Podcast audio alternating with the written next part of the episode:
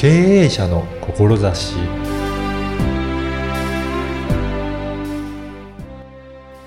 こんにちは、小ラボの岡田です。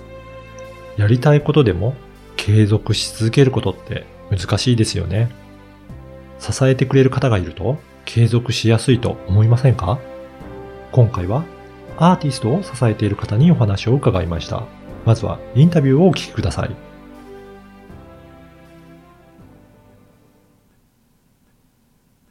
今回はアーティストメンタルコーチのシャンクス山内さんにお話を伺いたいと思います。山内さんよろしくお願いします。よろしくお願いします。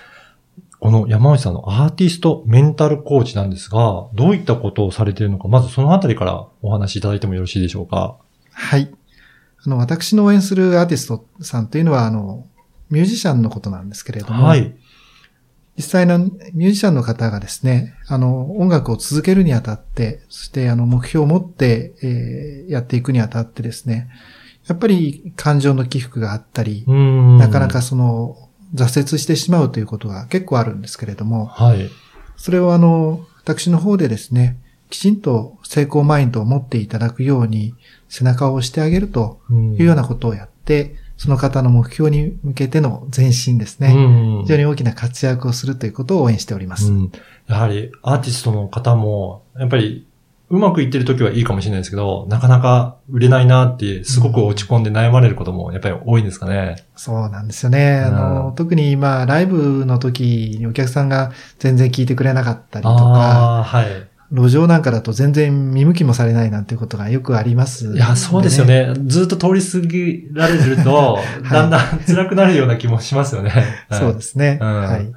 でも、そういったところどういうふうにお声掛けをされていらっしゃるんですかね？はい。まずあの、ご本人うのん、その大きな夢に向けてはい努力している限りにおいてですね、うん。まあそういう、その誰か自分を向いてくれないっていうこともあったとしてもですね、はい。それはあの一時的なものであってですね、うん長い目で見ればやっぱり前進してるんですよ。あ、そうなんですね。はいうん。で、あの、例えばよく言うんですけど、路上であって誰も聞いてくれないっていうふうに思ったとしてもですね、はい。どっかで聞いてる人はいたりするんですね。ああ、なるほど。で、あの、通りがかりの人が見かけていて、うんどっかで覚えていたりですね。はい。それから、あの、ライブの時もそうなんですけど、いろんな方、複数の方が一緒に出るようなライブで、自分の時だけお客さんが聞いてなかった、なんていう方んよ言われるミュージシャンの方いらっしゃるんですけども、実際、後でですね、自分のお客さんになってくれたりっていうのはあるんですよね。そうなんですね。やっぱり本人は、やっぱり聞いているときに、はい。あのーそこまで、やっはい。ぱり聞いてもらってないんじゃないかとか、うんあの、自分の時だけ、はい。あの、お客さん少ないんじゃないかとかいうのは、やっぱり気になったりするけど実はちゃんと聞いてるらっしゃる方がいるんだよっていうことを伝えてもらえると、やっぱりそこは全然思いが変わってくるっていうことですかね。おっしゃる通りうです。ーん。やっぱりそういったことで、えっ、と、れ冷静なっていうか、ちゃんと見ていただいて、はい。こうなんだよっていうふうにお伝えいただいて、はいやっぱりそういったことってアーティストの方もすごく勇気づけられるっていうことなんですかね。そうですね。あの、本当に自分がコツコツと夢に向かって努力している姿っていうのは、うん。見てくれてる人は必ずいるんで、はい。続ける限りにおいてはですね、お客さん増えてくるんですよう。ん。で、あの、まあ、よく、あの、言うんですけれども、情報発信を続けるようにと。情報発信っていうのは、その自分の日常生活をツイートするんではなくてですね、うん。自分の音楽に対する思いとか、自分がなぜこう音楽をやってきたか、例えば、ば、過去にその音楽で救われたから自分が今度は人を救ってあげたいとかですね、そういう気持ちをもっとこう伝えていくことによってファンが増えてくると。そんな感じですね。あやっぱりそこの情報発信の仕方も、はい。単なる日常ではなくて、その音楽に対する思いをきっちりと発信してるかどうか、そうですそこが大切なんですね。その通りです。ああ、やっぱり、あまりまだ、そ、それほど有名じゃない方って、はいどういった思いでやってるのかって、まずそこの部分をファンの方は知りたいっていうところがあるんですかね。そうですね。きっかけはそこだったりするんですよね。あの、、最近はやっぱりその音楽を最初に聴いてファンになるというよりは、まずそのツイッターでリツイートされた内容で見かけたとうんか、はい。たまたまそのブログを見かけたとか、そういうきっかけでこう知るようになるんで、はい。その子にやっぱり自分の思いが書いてあった時の、その人に対する期待値がうん。でき、できるんですね。はい。それがファンになるきっかけです。ああ、やっぱりそこの思いの部分は、はいしっかり発信して見せていかないといけないっていう。ああ、その通りです。そう、あ、だからそこ、そもそもその部分ができていないと、ええ知ってもらうきっかけにもならないということなんですね。そうですね。はい。やっぱりそういった基本的なことから、はい。あの、アーティストの方をもはいう支えているっていう、まあそういった役割をされてるんですね。おっしゃる通りです。ありがとうございます。あの、この番組は経営者の志という番組なんですが、い山内さんの思いの部分ですね。志もちょっとお聞かせいただきたいんですが、どういったところがあるでしょうか？私の思いは、アーティストさんの思いと重なる部分が多いんですけれども、うんやはり自分の音楽で多くの人を幸せにしたいっていうふうに思ってるアーティストさんをうん背中を押してあげる、応援してあげるっていうことが私の志ですね。そうですね。やっぱり、そのアーティストさんも、はい。その音楽によっていろいろ人を変えていきたい、幸せにしたいっていう、まあはいそこが一番根本的な部分があるんですかね。おっしゃる通りです。あの、うん今本当にいいご質問いただいたんですけれども、よくあの、アーティストさんにご質問するとですね、はい。紅白に出たいとか、うんまあ、あの、日本武道館で、え、あの、え演奏したいとかっていう、そういう、こう、舞台とか、そういうことをイメージされるんですけど、あ、まそうですね。はい。それは確かに、その、形としてはそうなんですけど、はい。もっとその奥底にあるものっていうのが、やっぱり多くの人を幸せにしたいとかそこをきちんとこう、掘り下げて自分の腑に落としていかないと。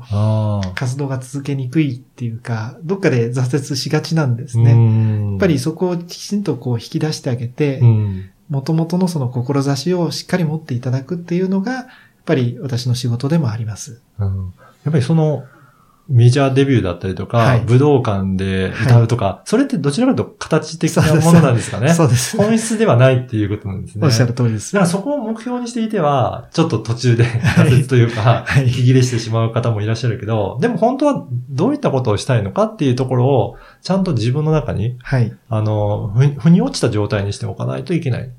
やっぱりそれってなかなか一人では難しかったりするんですかね。そうですね。あの、うんやっぱり気づきっていうものが、あの、もちろんご本人が気づかれるうんわけなんですけれども、そのきっかけをコーチとして、うん、あの、作ってあげるっていうことをしております。あの、山井さんは、コーチ、この、コーチング自体の仕事をやろうと思ったのは何かきっかけあるんですかね？私はもともとあの企業で人事の仕事をしていて、そこでまああの研修ですとか、はい。人材開発をやっていた中でコーチングに知り合ったわけなんですけれども、でコーチングっていうのはこう人を大きくこう変化させるって言いますか、うん。気づきを通じてこう自分が持ってた才能が開花したり、うん。まあなんて言いますかね、こう気持ちが明るくなったりっていう大きなこう変化を起こす、そうういうことができる手法だっていうことに気づきましてですね、んで、そこからまあ、個人としてコーチングの事業を始めたっていうう、んそういう経緯があります。そうなんですね。やっぱり、そのコーチングには人を変える大きな力があるっていうことなんですね。そうですね。うんはで、そこから、えっ、と、今はアーティストの方をメインにコーチングされてるっていうことなんですね。そうです。そこも何かきっかけはあったんですかね？まあ、たまたまなんですけれども、うん。私はそれまではデザイナーさんとかセラピストさんとか、はい。そういう個人事業主の方に、まあ、コーチングをしていたんですけど、たまたまそのアーティストさんと知り合って、はい。その方のまあ、人間的な魅力にも触れてですね、まあ、あの、コーチングをしましょうということで始めたわけなんですけれども、やっぱりその方のこう持ってる思いをこう、聞くにつれてですね、はい。やっぱりこうアーティストさんってすごいなっていう、アーティストさんのその、なんて言いますかね、こう人にこう伝えたいっていうメッセージとかですね。はい。まあそこをこう思っていくと、こう自分も一緒になってこう入っていける世界うんのアーティストさんと一緒になって喜べるっていう、ここがやっぱり醍醐味と言いますかね。本当にコーチとして最高の瞬間だなっていうのを思いまして、うんそこからアーティストさんに声かけるようになったっていう、そんな経緯ですね。そうなんですね。やっぱりそういった方がどんどん活躍して、大きな舞台に立っていって活躍されるようになると、そこを自分も一緒にいるような感覚になるっていうことですね。よね。あーそれはすごいいいですよね。あーありがとうございます。あの、今日のお話を聞いて、はいちょっとい山内さんにいろいろお話を伺いたいなとか、なんかはいそういった方もいらっしゃると思うんですが、何か山内さん自身も情報発信とかされてるんでしょうかね？そうですね。あの、私は、あの、今はツイッターをやっておりますんで、はいツイッターの方に、まあ、あの、もしメッセージいただけるなら非常にありがたいですし、はいはい。わかりました。あの、このポッドキャストの説明文にも、はいツイッターの URL を掲載させていただきますので、はい。あの、ぜひそこをフォローしていただいて、もし興味ある方いらっしゃいましたら、はいメッセージも送っていただければと思います。ありがとうございます。今後何か、えっ、と、どんな活動をするとかありますかね？あの、1月2月は、あの、小さなセミナーを、うんまあ、やっていくんですけど、3月からはもう少し大きなセミナーを、ああの、一般的にやっていこうと思いますので、これはどういったセミナーになるんでしょうかね？これはですね、あの、基本はさっき申し上げたアーティストさんの、その、成功マインドを作るというところなんですけれども、まずはその、わかりやすいところからスタートしてですね、はい。集客、そのワンマンライブの集客について、こういうことをやっていくといいですよっていうところをあご説明しようかなと思ってます。まさにアーティストの方が一番苦労されるような、また人を集めるのって、やっぱり皆さん大変ですもんね。そうですね。そういったところから、あの、教えられるようなセミナーなんですね。おっしゃる通りです。あじゃあぜひ、それで、あの、ツイッターフォローしていただければ、はいまあそういった情報も流れてくるということですよね。その通りはです。い。なので、ぜひ、ツイッターの方をフォローしていただいて、今後のセミナーもチェックいただければなと思います。ありがとうございます。はい。あと、もしプロダクションの方いらっしゃれば、ぜひそういった方のね、ご紹介とかいろいろやれると思いますので、ぜひコメントいただければなと思います。はい。今回はアーティストメンタルコーチのシャンクス山内さんにお話を伺いました。山内さんどうもありがとうございました。ありがとうございました。いかがだったでしょうか？アーティストの方は輝かしいところだけではなく大変な思いをして努力し続けて活動されていらっしゃいます。心が折れそうになることもあるかと思いますが山内さんはそんなアーティストの方を支えられている様子がすごく伝わりました。お話を聞いてもわかるかと思いますが山内さんはとても優しい語り口で接していただき今までの経験を生かした的確なアドバイスをされているんだなと思いました。ツイッターではアーティストの情報やアーティストを支えられている様子を発信されています。ぜひチェックしてみてください。そして、コエラボでは、ポッドキャストの活用方法が学べるセミナーを開催しています。コエラボホームページからお申し込みください。ではまた次回。